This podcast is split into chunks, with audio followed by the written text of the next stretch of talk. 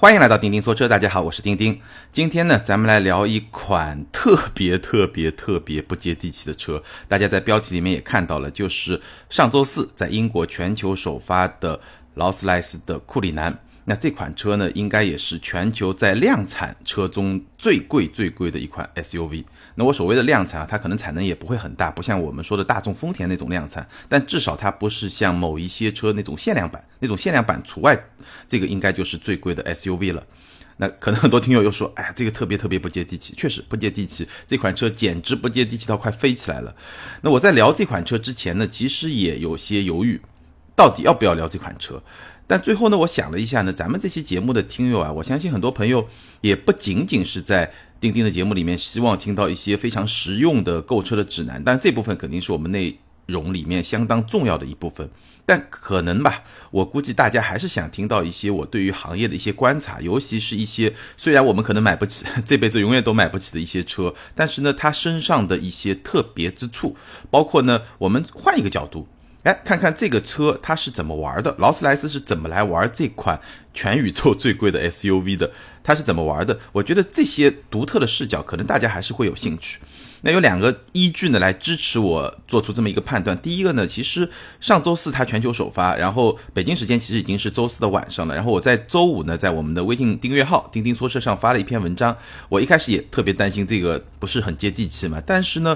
不仅是在微信订阅号，包括微博啊，包括汽车之家别的一些平台上呢，很多网友的反馈，相互之间的互动啊，还是非常的激烈。包括我待会儿最后咱们听友互动这部分，我也会去跟有些微博的网友做一些互动，大家的互动还是非常的激烈，说明大家对这款车还是非常的感兴趣。那第二点呢，其实我不知道有多少老听友啊，老铁可能也知道，咱们这期节目最早是叮叮叨叨聊汽车，后来改成叮叮说车。最初上线是在二零一六年的一月一号，我不记得是不是一月一号，反正不是一月一号就一月二号，反正就是二零一六年年初开始上线。当时的第一期节目，我们聊的就是一款当时最贵最豪的 SUV，就是宾利的天越。那当时我是试完这款车，然后我跟三刀我们就聊了那款车。我回头去看那款。那期节目现在的播放量也已经超过了十万，说明还是有很多听友对这些虽然自己可能不太买得起，对吧？这样的车呢，还是会特别感兴趣。所以呢，今天呢，咱们还是可以来聊一聊。当然，我刚才也说了，我们聊的视角呢，可能不再是说这款车值不值得买，对吧？这个问题没有意义嘛。但是我们会去聊劳斯莱斯这款全宇宙最贵最豪的 SUV，它是怎么来玩的？从有一半是从商业的这个角度，或者从从产品这个角度来看它的这种玩法，那这些东西呢很有趣，也许对某一些朋友，你自己的工作也好，自己的生活也好，会有一些哎借鉴意义。因为我们都是有好奇心的人嘛，我们是希望能够更好的去理解汽车这个行业。我觉得这也是一个非常有意思的视角。好，那我们接下来就来聊，我大概会聊十个问题，或者说十个方面，来看看劳斯莱斯是怎么来玩这款。SUV 的，也就是这款库里南的。首先，第一点呢，我觉得它起了一个相当好的名字，这个名字英文叫库里南，中文叫库里南，就是一个音译。那我发了那个文章以后呢，有听友在后台回应，他说这个发音像苦力男，就做苦力的那个男生啊，苦力男是不是不是特别好？那我只能说，贫穷限制了我们的想象力。其实这个库里南这个名字啊是非常有名，它是世界上最大的那颗钻石的名字。这颗钻石呢是一九零五年在南非被发现的，重三千一百零六点七五克拉。是的，你没有听错，三千多克拉。我们现在一个婚婚钻对吧，一克拉多一点。你要是一点五克拉、两克拉，那已经是非常土豪了，对吧？三千多克拉的这么一颗钻石，那这颗钻石的名字呢就叫库里南。所以这个名字啊，它是有很大的讲究的。那这颗钻石呢，有多大呢？三千多克拉，可能大家没概念。就是如果你是跟我差不多一个男生，对吧？你把拳头握起来，这颗钻石差不多是这么大。那当时呢，南非的地方当局呢，用十五万英镑，当年的十五万英镑，一百多年前的十五万英镑，把这个钻石就买下来，然后在一九零七年的时候呢，就献给了当时的英王爱德华七世。因为这颗钻石太大没法用，所以呢就把它加工成了九颗大钻，其中最大的这颗钻石呢，现在还镶嵌在英女王的权杖上，二号钻石呢现在是镶嵌在英王的皇冠上，所以我们可以知道这个库里南这个名字它背后其实代表了一种至高无上的这么一种权利。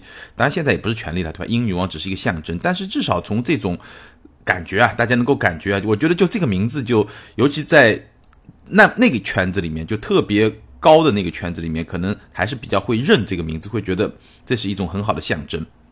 所以第一点，我觉得玩的挺好的，起了一个好名字。那第二点，它怎么玩的呢？价格。其实我们说一个劳斯莱斯最大的特点是什么？我觉得不是它长得有多么牛逼，或者说它这个坐上去有多么舒服，开起来像一个魔毯一样，能够把路面的所有的这种颠簸全部过滤掉，让你有那种非常尊崇的享受。这个都都不太重要，或者说都不是最重要的。这个当然也重要，但不是最重要的。那最重要的是什么？最重要的就是一辆劳斯莱斯一定得是它同级别里面最贵的。我觉得这一点吧，其实。是很能够说明很多问题的。那这款车的价格是多少呢？在英国，它的价格也没有正式公布，但是媒体普遍的预计啊，我看是在二十七点五万英镑，大概就是小三百万。大家觉得好便宜啊，但是但是在英国到国内就不一样了。我想说的是，它的定位在劳斯莱斯车型里面的定位呢，应该是在古斯特和幻影之间。但这个定位我是说从价格层面，从价格层面应该是在古斯特和幻影之间，但定位它不一样，它是一个 SUV，它的车身尺寸会比幻影短一点，但它是一个 SUV，所以更高。那在中国呢，我们现在得到的消息，首批库里南的定价应该在大概六百四十万起。那当然了，这个首批车呢，它肯定是有很多选装的配置已经直接加在里面了，所以比较贵。那后期呢，有可能这个起售价会降低到五百多万。但即便是五百多万，我们来比一比它最核心的竞争对手，宾利的天越。宾利天越现在如果是十二缸车型，六点零 T，因为劳斯莱斯这个库里南是十二缸嘛，现在发布的十二缸六点零 T 的售价是三百九十八万，起售价三百九十八万。那这三百九十八万和五百多万也好，六百四十万也好，这个差距还是非常明显。也就是说。劳斯莱斯这个库里南比同样是十二缸的宾利天越要贵差不多百分之四十到五十，起售价这么一个概念，就是竞争对手之间差那么多。如果我们在一个量产车上来看，或者说这种比较主流的车型来上，这就已经不是同一个级别了。这个就是我觉得是劳斯莱斯很重要的一种玩法，就是我在这个同样级别里面，我一定是最贵的，而且我比宾利不能只贵百分之十，我得贵百分之四十五十。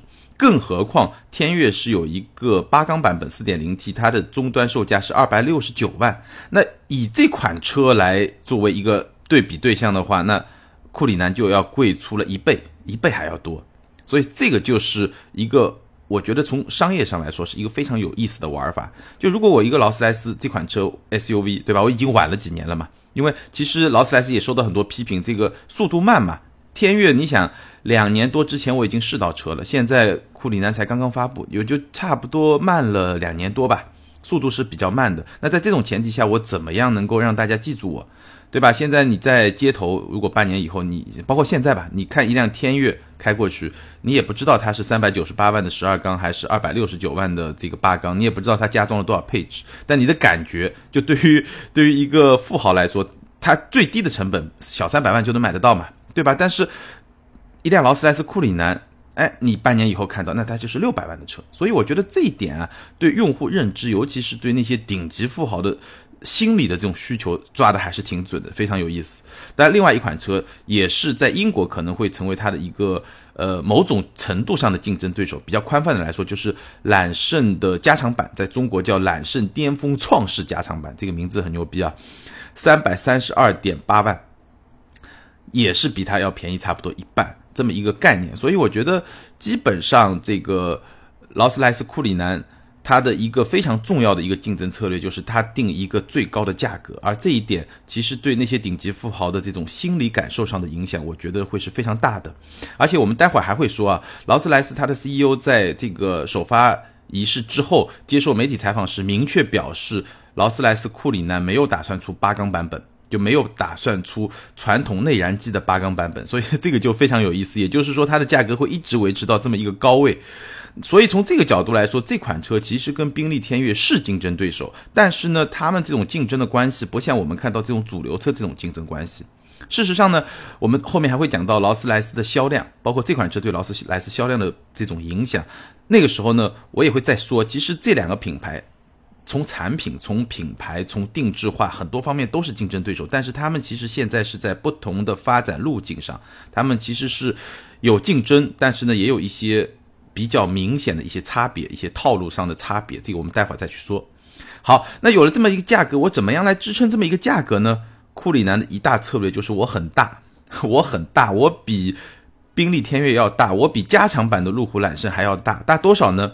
这款车它的车身长度是五三四幺毫米，也就是五点三米，轴距是三二九五，也就是接近三点三米，五点三米多的车长，接近三点三米的轴距，什么概念啊？天越是五幺四零，就五米一。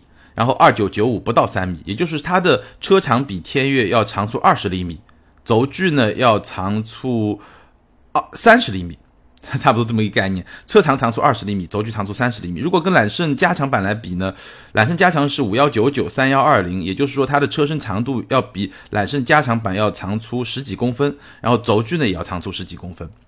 所以从尺寸上它就是有一个碾压的效果，就是我就是这个世界上最长的 SUV。这个也去支撑它这么一个价格的一个重要的支撑，当然跟这个尺寸相关的是它的一个设计。这个设计呢，我觉得你喜欢不喜欢这个，我一直说过是见仁见智。但是有一点你不可否认，就是这辆库里南它的设计确实把它的气场营造出了一个非常好的一个效果。比如说它有一些劳斯莱斯标志性的一些设计元素，比如说。帕特农神庙的那种进气格栅，就特别像帕特农神庙那种形式，特别竖直，然后特别高大的那种进气格栅。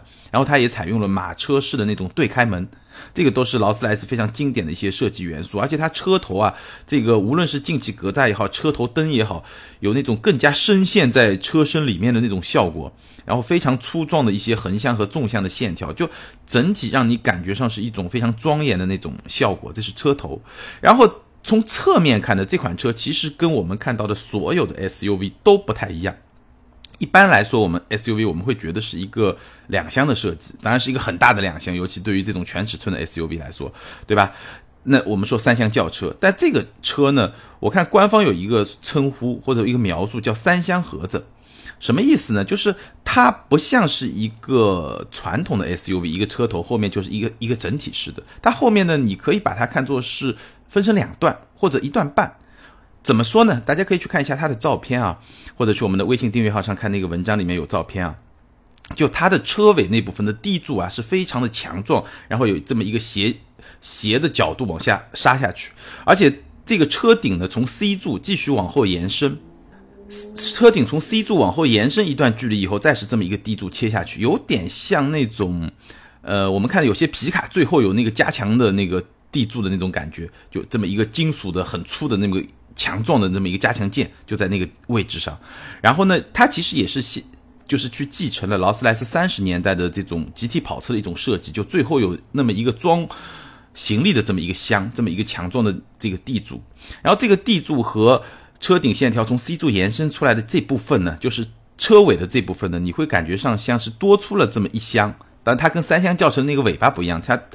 跟普通的 SUV 也不太一样，多出了那么一个半箱或者说一箱那么一种结构，因为它本身就长嘛，所以它能够去支撑这么一个结构，所以给人感觉上这种侧面的这种状态啊，它整个车尾那个三分之一的部分是非常壮观的，整个尾箱都是非常壮观的。这种三箱盒子的设计其实也是非常有识别性的，非常粗壮的这么一个低柱。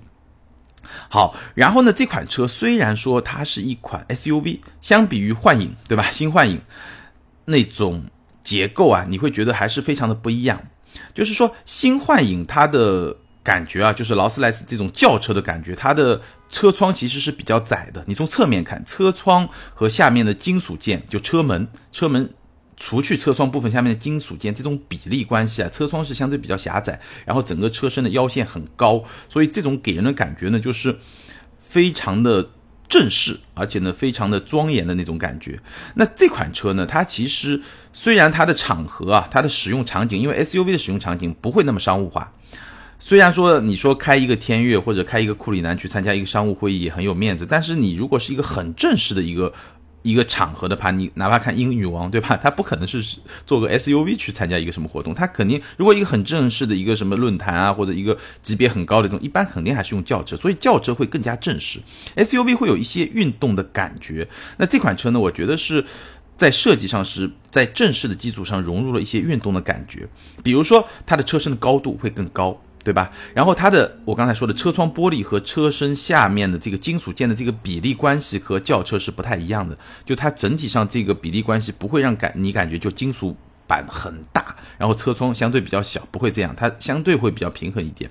包括它的后悬是比较短的，所以整体上虽然这款车很大也很高，但是会让你感觉上会比较紧致。比较紧凑，它不会像轿车那样非常大的，让你感觉上是一个非常宽大、非常奢侈、非常这种长那种感觉，它会有一定的紧凑感。然后这种紧凑感再加上它车顶线条从 B 柱往从 B 柱开始，它基本上是缓慢的往下滑，然后呢，直到 C 柱再往下滑，然后慢慢的延伸，然后到一个粗壮的地柱，突然之间接在大概四十五度角，对吧？这么斜斜的削下去，这么一种。结构，所以你会感觉上这款车是在比较正式的这种感觉和那么一点点不是很多，就那么一点点的运动感之间是找到了这么一种平衡。那这种设计，至少你如果是把一辆库里南和一辆天悦和一辆加长的揽胜放在一块儿，我觉得它的这种气场可能也是三款车中会最强烈的。但是它的运动感可能会比不上宾利的天悦，但这个就是一种差别嘛，就一种区隔嘛。那这么一种状态，其实也是用来支撑。这款车在它那个细分市场里面又占据一个最高的这么一个位置的这么一种支撑。下面一个非常重要的支撑是什么呢？平台，因为我们知道，不论是天悦还是像兰博基尼的 Urus，它使用的都是大众集团的 MLB 的 EVO，就一个升级的 MLB 的平台，也就是说，它是跟那些主流的。大批量生产的车型共享平台的，那劳斯莱斯呢玩了一个花样，就是它专门设计了一个平台，这个平台它自己命名叫奢华架构。我们知道现款的古斯特其实是跟宝马七系是共享平台的，但是呢后来劳斯莱斯的高层对吧，他们琢磨了一下，觉得好像跟宝马共享平台没有办法去支撑它这个品牌的这种独特性。我听这个劳斯莱斯 CEO 在接受外媒的采访时说了一句话，他是说。这个现在我们的用户啊越来越年轻了。那年轻用户呢有一个很大的特点，他们希望他们有钱，他们愿意花钱，但是呢他们希望自己花的钱物有所值，所以呢他们可能不是特别能够接受我一个劳斯莱斯的车跟宝马的车去共享一个平台，他们觉得这样的话他多花那么三倍的钱、四倍的钱，感觉上不太值。所以呢，他要去开发一个新的平台。当然，我觉得这个只是一个公关的辞令啊，大家听听就好，别太当真。但是呢，从营销传播的角度来说，确实是有用的。所以呢，劳斯莱斯在古斯特推出使用七系平台之后呢，他们自己推出了一个奢华架构。那这个架构呢，是一个铝制空间的架构，就用了更多的铝嘛，是一个铝制空间的架构，命名就是奢华架构。而且在这个架构上会生产未来十年所有的劳斯莱斯。那这个架构就跟宝马呢是完全的划清了界限，就跟宝马的七系啊这些顶级车型就都没有关系了，是一个独立的。那我们且不论这个架构它在技术上有多少先进性，我相信更多的它可能会更加适应劳斯莱斯的一些车型。我们待会儿会简单的聊一下。但是这个架构至少从品牌的认知上其实是让自己跟宝马划清了界限。那这一点其实是宾利没有的。对吧？宾利还是跟大众集团，包括跟像沃尔斯啊、跟卡宴啊、Q7 啊，甚至是途锐啊，对吧？都是一个平台上做出来。当然了，我并不认为说一个平台上做出来的车就会一样。其实，同样的平台，它有一些基础的东西确实是一样的，但是还是有很多东西可以不一样。你还可以根据自己品牌的调性调教出很不一样的东西来，对吧？比如说保时捷的车跟奥迪车，完全可以调教出完全不同的这种味道来，包括你的。虽然是同样的平台，有些基本的就最核心的有几个参数可能是一样的，但是呢，你的材质啊，你使用的技术啊，你的调教完全可以不一样的。但是无论怎么说吧，你玩一个新的平台出来，哎，确实给人一种。独享感，你知道吧？就这，这是一种心理感觉了。所以这个是我觉得劳斯莱斯这一回玩的比较溜的这么一个地方。当然了，你开发一个新平台，它在从成本上来说，确实是需要投入相当大的资源。为了开发这个车呢，其实劳斯莱斯投资了两个非常重要的工厂，但不是新建，就是一个重新改造扩建。一个工厂呢是在。德国慕尼黑附近的一个铝制车身的制造中心，另外呢就是它总部古德伍德的这个总装厂，都是进行了一些改造。这我们待会儿去说。好，那有了这么一个新的平台，这个新的平台上的第一款车呢，就是在去年下半年发布的第八代的幻影，也就是我们可以叫它新幻影吧。然后第二款车呢就库里南，然后紧跟着的下一代的古斯特呢也会在这个新平台上说，新平台上来做。然后呢，我刚才也说了，未来十年的所有劳斯莱斯都是在这个新的平台上来做，所以也是一个高度灵活的平台，可以做轿车，可以做 SUV，甚至可以做电动车，都是兼容的。那这个新平台呢？新幻影在这个新平台上造出来的第一款车，它的车身刚性比上一代是提升了百分之三十。那库里南的车身刚性呢，也是相当出色的。当然了，这个新平台显然在这个层面上是特别适合劳斯莱斯的。那这款车呢，因为它特别大，对吧？我们刚才说了五米三还多，所以它特别重。它的整备质量达到了两点六吨还要多，确切的是两千六百六十公斤，比新幻影要重一百公斤，比天悦要重两百公斤。所以就是这么一个巨无霸，就是。大重，对吧？就是特别壮观。就这么一款车，可能也是劳斯莱斯敢定出那么一个价格，然后在细分市场里面做最高这么一个定位的一个非常重要的一部分。好，接下来我们说很另外一个非常需要支撑劳斯莱斯一个点就产地，但这一点上呢，它跟宾利其实是一样的，因为宾利的这个工厂我很十几年前我去参观过，就克鲁嘛，就是克鲁郡的一个工厂。然后劳斯莱斯呢是在一个叫古德伍德的地方，在这个地方来生产的。当然，这个是地方，只是它的总装厂，就是你每一辆劳斯莱斯一定是在古德伍德装配出来的，这一点非常重要。如果没有这一点，它就不是劳斯莱斯，它就不能卖这么高的价格。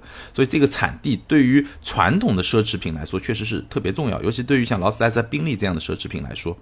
但确切的说呢，我刚才说了有两个重要的工厂，一个是它生产铝制车身是在德国慕尼黑附近的铝制车身制造中心，然后组装是在英国古德伍德的总装厂，它是有一条非常。拥有高度适应性的一个生产线，这个生产线上不仅是会生产库里南，也会生产像幻影啊、古斯特啊这样的车，都是在同一条生产线上来生产的。包括呢，它的发动机也一样，它的发动机我们马上要说是一款六点七五的双涡轮增压的 V 十二，这款发动机的零部件同样是在慕尼黑的宝马的发动机的工厂里面生产出来的，但是这款发动机组装是在古德伍德的这么一个发动机厂来组装的，所以对于这样的品牌来说，其实它的产地是一个非常重要的一个标签。好，我觉得刚才我说的这些部分啊，包括它的价格，包括它的平台，包括它的产地，包括它的设计，这些部分其实是用来支撑劳斯莱斯这款产品能够在同级中占据金字塔尖地位的一些最核心的东西。那接下来两部分呢？我觉得是它非常重要的特质，但是呢，倒没有办法说一定支撑它最牛逼。但是呢，这两点也比较重要。一个就是它的动力和性能。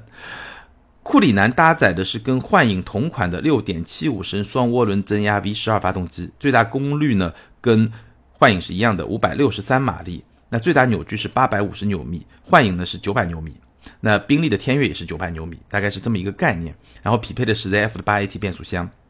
但对劳斯莱斯来说，我觉得这些数据可能都不太重要，因为我知道有一个特别有名的段子，很多朋友可能都听说过，就是我不知道是在哪个展会上，劳斯莱斯幻影就别的品牌对吧，保时捷啊、法拉利啊、这个兰博基尼啊，这个展车边上一块数据，就技术数据参数对吧？他肯定会说动力，比如说我是六百马力、七百马力对吧？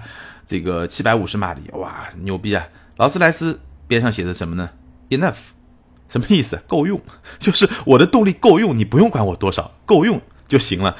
这个你感受一下，这个气势确实不是一般的那种气势，就你根本就别问我，你想要有多少就要有多少，大概就这意思。就是马云的银行库账户嘛，你说，哎，马老板，你这个银行存款有多少钱？这张卡上够用，你随便用，怎么用都够用，就就这感觉。所以呢。我觉得好像以后我们再去形容一辆车的动力够用，是不是得重新 重新琢磨一下，对吧？够用是用来形容劳斯莱斯这种的，开个玩笑。所以对于劳斯莱斯来说，其实动力和性能，我觉得它的理解跟我们日常的这种呃键盘车神啊、数据流啊这种理解其实是不太一样的。这款发动机在劳斯莱斯上，其实它更追求的是在够用基础上的平顺和安静。但我也说了，它这个够用跟我们说的，我我以前说过一吨车的重量的嘛，一百马力是够用，呃，两个完完全不同的概念啊。但它的够用，在一个非常高的水准上的够用之后呢，其实它追求的是一种平顺和安静，这才是劳斯莱斯真正想要它的用户能够感受到的。其实劳斯莱斯库里南的性能，就性能而言呢，我觉得不是它真正追求的东西，就我们传统意义上的性能。比如说呢，这款车的限速，电子限速是二百五十公里每小时，而天悦呢，一款最入门、最基本的天悦，它的最高车速都可以超过三百公里每小时。我记得当时两年多之前我去试车的时候，天悦就是当时世界上极速最高的 SUV。所以从这一点上，我们其实是可以感受到劳斯莱斯和宾利两个品牌其实还是有点不一样的。他们的追求呢还是不太一样的。当然，现在最快的就是兰博基尼的 Urus，它已经超过了宾利，对吧？库里南最高车速是被电子限定在二百五十公里每小时，而且呢，劳斯莱斯扭扭捏捏的，就是不肯宣布这款车的百公里加速成绩。当然了，我们可以预估一下，因为这款车它跟天悦来比重了那么两百公斤，对吧？然后呢，它的最大扭矩呢又少了五十牛米，那天悦是四点一秒，所以我估计啊，这款车的百公里加速应该是在五秒之内，但是呢，肯定会比天悦稍微慢一点，就四点几秒吧，大概就这么一个水平。然后我刚才说了，这款车现在搭载的是 V 十二的发动机，而且呢，劳斯莱斯的 CEO 在发布会之后接受媒体采访时，明确的表达，未来不会有八缸产品出现，也就是说，库里南不打算出那些入门价更低、门槛更低的产品，不会有八缸机。然后呢，肯定会有纯电动车型出现，这个是他们已经在计划中的。混动会不会有呢？按照他的说法呢，可能性不大，但他没有说完全不可能，因为他觉得，比如说像中国市场，像某些亚洲市场的这些法律法规会越来越来越严酷，可能再过几年混动也并不是一个非常好的选择，那还不如直接去做电动。这个是。它的一个说法了，但我们可以去感知，因为这个对动力单元的这么一种设定，或者说他们的计划，其实也很明确的传递出一个信息，就是它跟宾利天悦还是会有不同的玩法。因为我们知道天悦马上就会有四个动力版本，包括在中国市场销售的 V 八汽油机、W 十二 G 汽油机，以及稍晚会出来的 V 基于 V 六发动机的一个混动车型，以及在欧洲销售的 V 八的柴油机。对吧？所以天悦它的这个价格区间已经从两百多万一直拉到三百多万，就接近四百万起。当然加上一些选装，可能就四百多万、五百多万都有可能，对吧？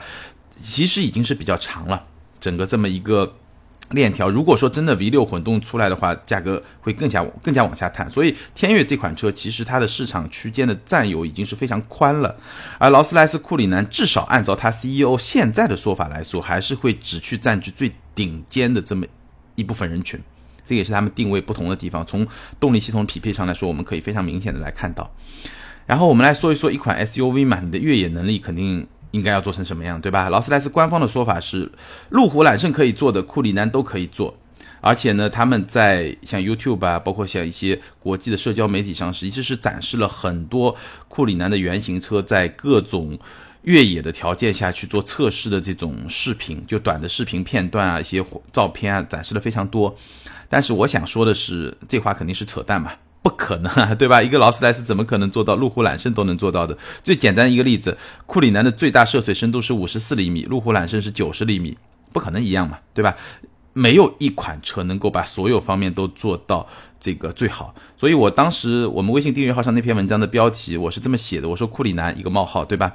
我说它不是最快的，对吧？跟宾利天悦比，显然不是最快的，更别说 worse 了，对吧？也不是最野的，那就是跟揽胜比，但是它是最贵的，这就是劳斯莱斯，这就是劳斯莱斯最贵是有它的理由的。但是呢，呃，你说路虎揽胜能做到的，库里南都能做到，这个就是扯淡了。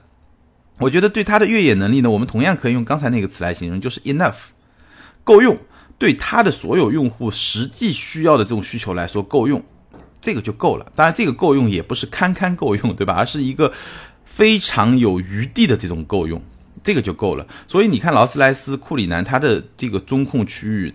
越野模式的这个选择啊，不像揽胜那样有好几种模式。但是现在第二代的这个全路况就全地形反馈系统也有一个自动模式，你可以只要自动模式，它自己来帮你选，你不用再去选择。但是呢，作为一个专业的 SUV，它毕竟有很多不同的模式，雪地啊、沙地啊、岩石啊，还是可以选的。但是在劳斯莱斯库里南上是没有的，它只有一个 Off Road 的选项，你摁下去 OK 就可以了，对吧？因为你想嘛，谁会开一个库里南，他会去越野，对吧？不会嘛。但是呢，即使你不会，我这个能力要有。但是呢，我又不会有的特别过分，让你特别困扰，你就让你要自己去做很多很困难的选择。你只要一个 off road 结束。如果你真的要偶尔要走那些烂路的话，结束就够了。以它也没有什么高速档、低速档的区别，也都没有，因为扭矩也足够大嘛。包括它匹配的这个 ZF 的八 AT 嘛，档位也够多，所以你的低扭就低转速的扭矩足够大，这个状态其实。无论是对于你去越野，还是对于你相对比较舒适的这种巡航，都是非常有利的，所以就都够了。它不需要那些特别特别强化越野性能的这么一种能力，但是呢，这个基本的能力，或者说超过基本的那种 enough 的能力呢，它是有的。然后再有一点呢，就是它非常常见的，对吧？每一辆劳斯莱斯它必须非常奢华，这点我觉得不用说，就很多时候是贫穷限制了我们的想象力。你说这个东西怎么看呢？比如说我们看到有一张照片，它的后备箱。它的后备箱可以转出两个小的椅子，然后你可以坐在上面去看星空。然后它的这个后备箱的尾门一半是向上开，一半是向下开，所以你放东西呢也不会特别的吃力。那这两个小椅子，你说特别奢华吗？或者说真的有人这么开到郊外，对吧？要坐在这个小椅子上去看星空吗？那真的是贫穷限制了我的想象力，因为我知道的是什么呢？我知道是当年我在新西兰自驾游的时候，我们租了一辆丰田海狮改装的房车，它后面就有那两个小，就后后后面就可以伸出一块板来，但它不是小椅子，这个椅子得自己租，就是那种沙滩椅，你自己坐的，但它还有一块板伸出来，你可以在上面，比如说放点吃的啊，或者放放放两杯咖啡啊，这这个是可以的。那我觉得也差不多嘛，对吧？但咱们就贫穷限制了我们的想象力，对不对？你真正的。也许他们真有这种需求呢，也许会有，对吧？但它有一很多地方做得很好，比如说它的后箱、行李箱和车厢、驾驶舱中间是有一块玻璃来隔开的，就是你后排座椅的后方有一块玻璃帮你跟这个行李箱隔开。那有什么好处呢？首先静音会有一点好处，其次呢，夏天如果你开个后备箱的时候，你车厢内的它的温度不会受到影响，不会说热气就跑进去。对吧？就这种很细致的地方，也就只有劳斯莱斯啊、宾利啊这种品牌才能做得出来。然后你去看它的内饰呢，我觉得没有必要去做太多的描述了，因为你能想象的一辆劳斯莱斯该有的样子就是那那种样子，非常高的品质。比如说它一个后排座椅的靠背是一整张皮做出来的，就就是不惜代价，对吧？只有这种级别的车才能是用这种做法。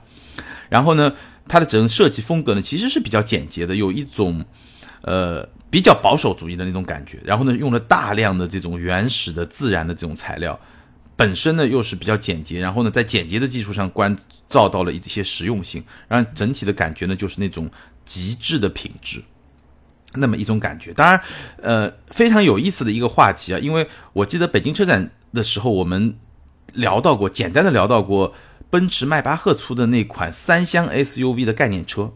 那这个里面呢，你看它的氛围呢，也是一个，当然它因为是概念车，所以更加概念化更加强一点，也是一个非常奢华的氛围。然后呢，它有一些大屏在那个里，非常大的大屏，然后呢，有一些比较有科技感的那种那种设计的风格。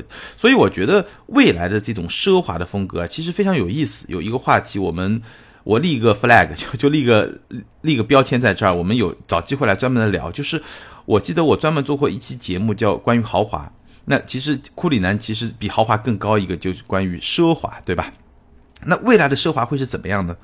宝马在推出它的七系产品的时候，其实它提出过一个概念，就是传统的奢华是用材质来打造的，对吧？说的就劳斯莱斯、宾利这种嘛。那未来的奢华呢，其实科技在这个里面会扮演更多的角色，但是科技跟这些传统的顶级的工艺啊、材质有一个非常明显的区别在什么地方呢？就是。顶级的传统的奢华，它更多是注重在原始材料的这种稀缺性、特别高的价值，以及打造它的工艺的这种不可替代性，就这种非常强的稀缺性。所以呢，我去宾利工厂参观的时候，他的那些这种手工的师傅啊，很多都是在这儿干了一辈子，这个父亲也在这儿干，对吧？爷爷也在这儿干，就他的手工能力是非常强的。但是呢，你过渡到科技来营造那种奢华，它的特点是什么？就是。可能我的研发成本很高，我的科技含量很高，但是呢，它的复制成本相对是比较低的，所以呢，它的这种高科技的这种配置呢，很容易从一个顶级的车型往下走。所以在科技主导的这么一个框架之下，要再去定义一种稀缺的这种奢华，其实是和传统的奢华是一个很不一样的这是一个非常有趣的话题。我看到在今年的日内瓦车展的时候，阿斯顿马丁的老大在这一点上，因为阿斯顿马丁我们知道在复活拉贡达这个品牌也会造一些超豪华、超豪华奢华品牌的这么一个车型嘛，它其实在这一点上，他们会把科技作为自己更主打的一个元素来来来进攻劳斯莱斯和宾利。他甚至说了一些特别有挑战意意味的这些话，去讨论未来的这些用户对奢华的这种需求。是一是什么样的一种状态？非常有意思的话题，我觉得我们会找机会再专门来聊一聊。但是在库里南这款车上，我们还是看到了一些更传统的这种样式的这种奢华，当然也也是应该是吸收了我们现在能够看到的科技状态的一个比较最新的一个状态。但是它的核心的奢华还是一种比较传统的奢华。那这两种奢华之间的关系，我们其实在这款车上能够。看到一个传统的状态，怎么样吸取最新的科技的一个成果？从照片啊，从我们现在了解的信息上，应该是能够看到。但是呢，还是以传统为主。那在迈巴赫的那款概念车上，我们看到一种更强烈的这种平衡。那未来会怎么去发展呢？我觉得这个话题我们找机会再来聊。好，那我们最后来说一说呢，就是这款车它对劳斯莱斯的意义在什么地方？劳斯莱斯的 CEO 在接受采访时他说：“我们从来没有销量目标。”我们只有一条非常灵活的生产线。如果客户的需求会增长的话，那我们的生产能力是能够满足客户的需求。但是我们不会设定销量目标。我觉得吧，这个话呢，你就当他听听就好。这就是一个典型的公关辞令。如果说从他这个话的真实性来说呢，肯定就撒谎嘛。就跟我刚才说，路虎揽胜能做的，库里南都能做，谎言嘛。这肯定是谎言。你作为一个 CEO，你要投资去改造两个这么大。投资额的工厂的时候，你会没有设定销量目标？你怎么知道这个是能赚钱的呢？对吧？你怎么跟董事会交代呢？宝马的董事会怎么会批准你这个项目？根本不可能嘛！这个就胡说八道嘛，对吧？当然了，公关辞令啊，我们不说他胡说八道，就是一个公关辞令。他想传达的是什么呢？就是说我们没有销量目标，劳斯莱斯不是一个走量的品牌，我们还是要注重稀缺性。我记得当时法拉利对吧？法拉利上任的这个 CEO 在的时候呢，其实。给法拉利设定一个销量的上限，就产量的上限，就年产不能超过七千台嘛，这是它稀缺性的这个需求。那当然，后来马尔乔内兼任了法拉利 CEO，把法拉利这个单独上市以后，这个就被突破了嘛，就是我还是需要利润嘛，对吧？那。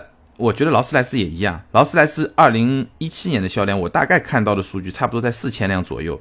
那我看到很多海外媒体的分析，认为库里南应该会是最好卖的劳斯莱斯，能够帮劳斯莱斯销量从四千差不多到六千这么一个水平。我基本上同意这么一个判断，因为 SUV 现在这么热，就几乎没有一个品牌推出 SUV 会不成功的，包括这些超豪华品牌，对吧？最早当然是卡宴了，对吧？后来你看，对吧？玛莎拉蒂啊。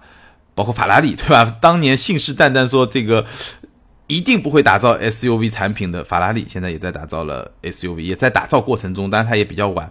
包括宾利出来都是比较成功的状态，包括兰博基尼已经出来了，对吧？那劳斯莱斯一样，就这这么一个 SUV 这个浪潮，或者说这片蓝海，几乎你要让它不成功可能性不太大。所以我觉得。对它的这个销量的提升和利润的提升还是非常重要的。而且呢，我看到一个数据非常有意思，就是绝大部分的劳斯莱斯的车主是会花很多钱在定制项目上的。也就是说，你花个大几十万、一百来万用来定制自己的劳斯莱斯，其实是非常常见的。所以它这个销量的提升，不仅仅是这个销量本身六百多万这个车。还包括它有非常多的定制项目，其实都会加到这个上面，所以这款车我认为对劳斯莱斯的利润的这种提升是会非常明显的。那我们现在看到它的第一市场是美国，第二市场是第二大市场是中国，然后是中东。当然了，劳斯莱斯也是希望这么一款 SUV 对吧产品能够去开拓一些新的市场，比如说像俄罗斯啊。像印度啊，这样就是可能对 SUV 需求更大的，或者说会更偏好的这么一种市场，因为他们使用环境会决定了 SUV 会哎比较适合这样的环境。这就是我说的全宇宙 最豪的 SUV。那它怎么玩的呢？我们看到它其实在定位上是找到了一个比较有意思的这么一个方向，对吧？首先，它肯定不是越野能力最强的，它也不是速度最快的，但是呢，它是最贵的。SUV，然后呢，我要支撑这个最贵呢，我用了全新的平台，独一无二的平台，然后我把这个车呢造的最大，同时呢，把劳斯莱斯传统的这些设计的元素啊，能够体现这种庄严的那种感觉的东西啊，都做上去，奢华程度呢也是做到一个最高的一些状态。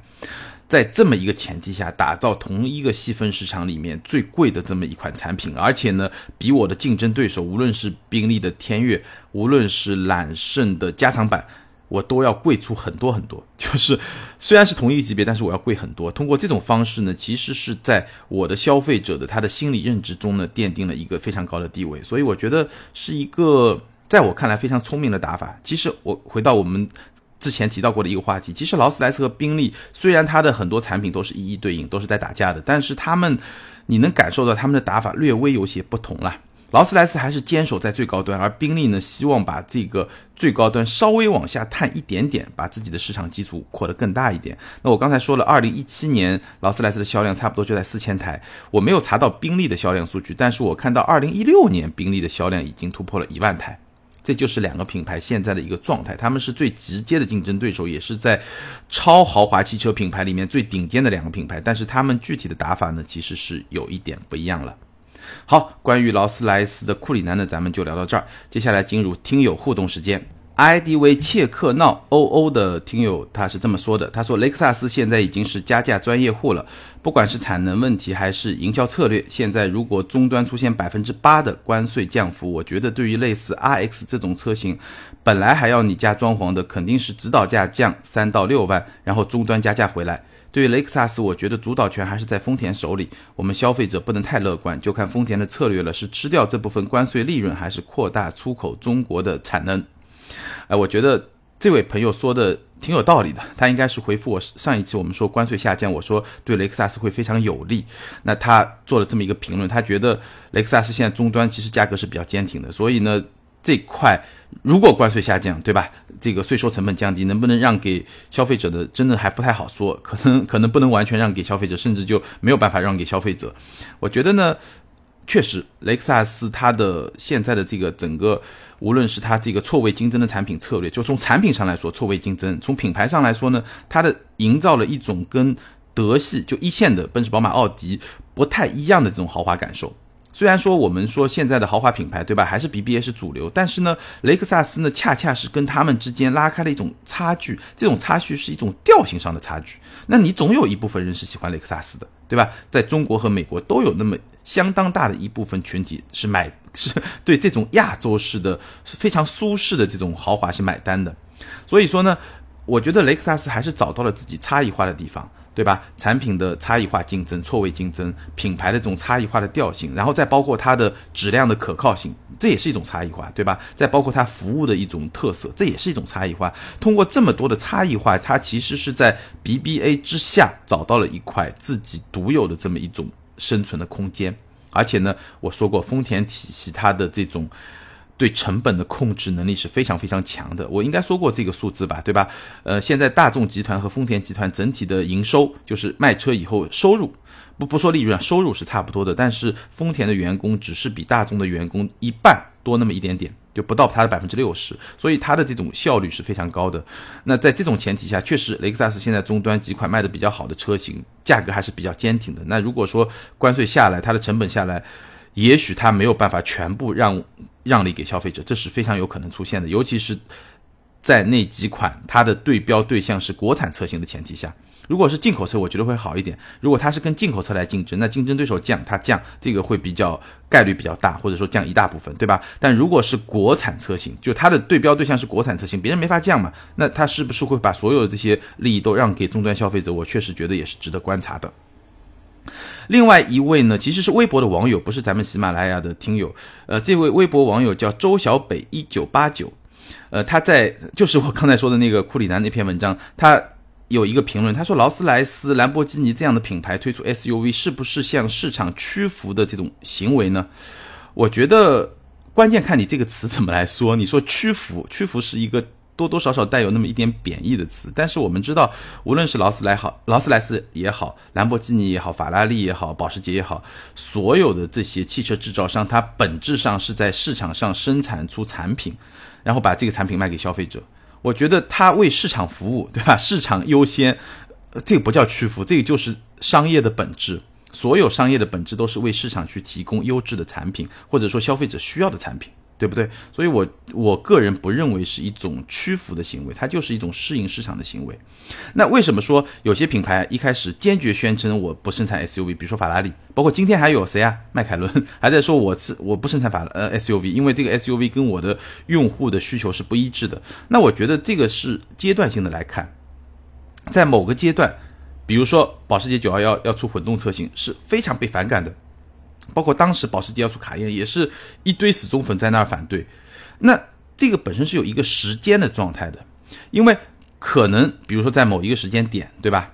对保时捷来说，那个传统的那些用户就非常重要嘛，因为他们是掏了真金白银来买保时捷的人，还不是我们现在网络上那种只是口头上哔哔哔哔的这些人，对吧？那他曾经是我的车主，那我的车主坚决反对我，是不是要考虑他们的想法呢？对，我会想，我推出了这么一个 SUV，会不会对我的跑车业务产生影响呢？那这种影响，可能保时捷这个故事比较久远，对法拉利来说可能就更加直接，对吧？会不会影响到我的品牌的这种价值，从而影响到我品牌整体上在市场上的一个中长期的利益呢？其实我觉得它号称自己不推 SUV，也是在向市场屈服。如果你一定要说屈服的话，也是在迎合市场。只是说在不同的时间阶段，它会有自己不同的判断。更早的时候，你这么去做，可能你的反对者会更多。但是呢，等到市场慢慢接受这种状态，你再去做，你反对者会更少。你对品牌的长期的价值的损损害会更少。但是呢，你也有可能失去了一些市场的机会。比如说卡宴，对吧？当时是因为这个品牌真的是快活不下去，快破产了，没有办法，只能推 SUV。结果不但救活了卡宴，差点还把大众集团给收购了，对吧？很赚钱。所以这种你说，我觉得首先我觉得不是屈服，对吧？肯定不是屈服。然后呢，在不同的阶段，他会做出不同的判断。其实市场状况是在变化，但所有的这些在市场上打拼的品牌，无论是汽车公司还是别的公司，都是在适应市场。那你说有没有说扭曲的行为？就是我。单纯的屈服市场的这种扭曲行为也有，我可以举一些例子，我就不举汽车行业的例子，就举我自己遇到的一个例子。我现在我大部分时间我用苹果电脑，就是 Mac Pro，然后呢，但是呢，我有另外一台电脑是一台笔记本，一个一台 ThinkPad 的笔记本。那当时我买了苹果电脑以后呢，因为我自己创业以后嘛，原来电脑就交给老东家了，对吧？那我我就用自己的苹果电脑，但是呢，我。某一些功能呢，苹果电脑支持不了，我又不愿意在苹果电脑上装个 Windows 系统，那我就要买一个就是需求非常简单的一个呃能够装 Windows 系统的这个笔记本电脑，那我就选了一个 ThinkPad，因为我觉得这个品牌我比较信任它，因为用了很多年，前面几款都是 ThinkPad，那我就去找，但是我因为需求很简单嘛，我有什么需求呢？其实我基本上就只有一个需求，银行，就银行可能这个对吧？银行账户需要管理一下，那这个银行账户呢，它不支持 iOS 系统，就不不不支持 OS 系统，就不支持苹果的这个系统，那我就只能用这个 ThinkPad 嘛。所以呢，我就是选了我在京东上找了最便宜的一款 ThinkPad，大概三千出头吧。买回来以后呢。哦呀，那就非常痛苦，你知道叫什么痛苦？因为三千块出头的 ThinkPad，如果你三千块出头，你买个小米，可能它的配置还高一点。但三千块出头的 ThinkPad，它品牌又比较好，所以它的配置硬件配置其实很低。然后呢，它又给你预装了 Windows 十，所以这这台电脑，我每次哪怕要转个账，或者要给这个员工们发个工资，非常痛苦，效率非常低，速度非常慢，简直就是没法用。我觉得这就是一个扭曲的需求。就联想在做这款电脑的时候，他想的是我怎么样把我的品牌价值，哎，对接到这么一个相对比较低的售价的基础上，我觉得就是坑蒙拐骗消费者。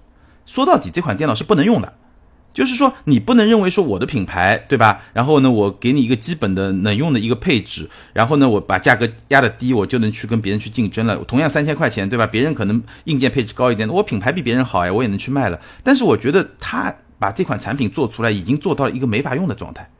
你想我在那个电脑上什么软件都没有装，我只装了一个专业版的银行系统，在这种前提下运行非常慢，每次就就真的是苦不堪言了。但我也没有动力说，我为了这么一个功能，我再去 对吧换一台电脑，真的是非常非常的痛苦。所以我觉得这样的市场需求就是扭曲的。从联想的角度来说，它就是希望，哎，我把我的品牌价值最大化，我三千块钱的市场我也要去占，但是呢，他又不给你一个能用的。笔记本电脑，它这个产品就是不能用的，真的是不能用的。如果说我真的想要，哎，多干一点事情，我再多装几个软件在上面，那真的是没法用的。所以我觉得扭曲的行为有没有呢？有，但这种扭曲的行为就是说，市场没有一个很好的规范，没有人去建立一个标准，没有人去把这些产品给淘汰掉。或当然，我觉得自我反思一下，是我太懒。所以，我们做汽车节目，包括我跟很多朋友来咨询一些买车的朋友，我跟他也说，就是有时候，尤其汽车嘛，但成本更高，这个三千块钱也无所谓了，对吧？你汽车至少十来万的车，那你的成本更高，其实你是要花一些时间去学习、去研究的，自己是需要去了解这个产品能不能够去满足你的需求。我当时就以为我的需求已经低到了地板上了，对吧？就已经再低不过的这种需求，这个需求简直。就太低太低了，对吧？你十年前的电脑电脑都能很轻易的满足，但是今天联想做出来的一款打着 ThinkPad logo 的电脑满足不了，这个真的是让我非常抓狂的一件事情。但反过来说，对我自己来说呢，就是说很多东西你还是要花时间去学习，包括我说车吧，其实也有这样的案例，但是我自己没有遇到过，所以我也不不用举例子来说。大概是什么呢？我有一个朋友，也是一个知乎的大 V，我就看他写过一个小帖子，就是讲一款车为了。在市场上竞争，把价格压得非常低，是我印象中是一款合资自主品牌的下面的一款车。为了把价格压得很低，然后它又是一个合资自主品牌嘛，就这个品牌又不是特别差。然后呢，它就是把这个车怎么说呢？就是可能它一个零部件，原来它的原型车，一个合资品牌的车，其实原型车的标准是比较高的，它就把标准做得很低，所以你这个车开了两三年以后，根本就没法用了。那这是另外一种极端的状态，所以说存在一些向市场屈服，然后又变得非常扭曲的这种行为。那这个行为，我觉得有很大的原因是我们整个市场的标准没有建立的特别好，没有形成一种良币驱逐劣币的一种状态，或者说大家没有建立一个基本的标准，没有基本的标准以后呢，在某种在某个市场上，它就陷入就陷入一种非常恶性的价格战，就像我们旅游市场看到很多的情况，但是呢。这位听友他周小北幺九九八九，他提出来的，比如说像劳斯莱斯啊、兰博基尼啊，包括法拉利啊，包括当年的保时捷啊，推这些 SUV，无论你是超豪华品牌，原来只生产轿车的，对吧？还是说一些跑车品牌推 SUV，是不是向市场屈服呢？我真的觉得倒不是，我觉得它就是在迎合市场的一种需求，这个是一个比较正常的这么一种现象。好，欢迎这两位朋友把你的联系方式后台私信给我，我会送你一件小礼品。那关于今天咱们聊的这个话题呢，如果你有任何的想法呢，也欢迎在评论区留言跟钉钉互动，或者呢你对钉钉有一些相关的选车啊、购车啊各种各样的问题，都可以在下方评论提问。那我会在每期节目的最后呢挑选几个问题跟大家来互动。那所有被选中的问题呢，我也都会送你一件小礼品。如果你喜欢咱们今天的节目呢，也欢迎你把咱们的节目呢分享到你的朋友圈、微博啊这些社交媒体上。更多精彩内容呢，欢迎关注我们的微信订阅号“钉钉说车”，你也可以在微博钉钉说车钉钉上跟我来互动。好，咱们今天就聊到这儿，感谢大家的支持，周四接着聊，拜拜。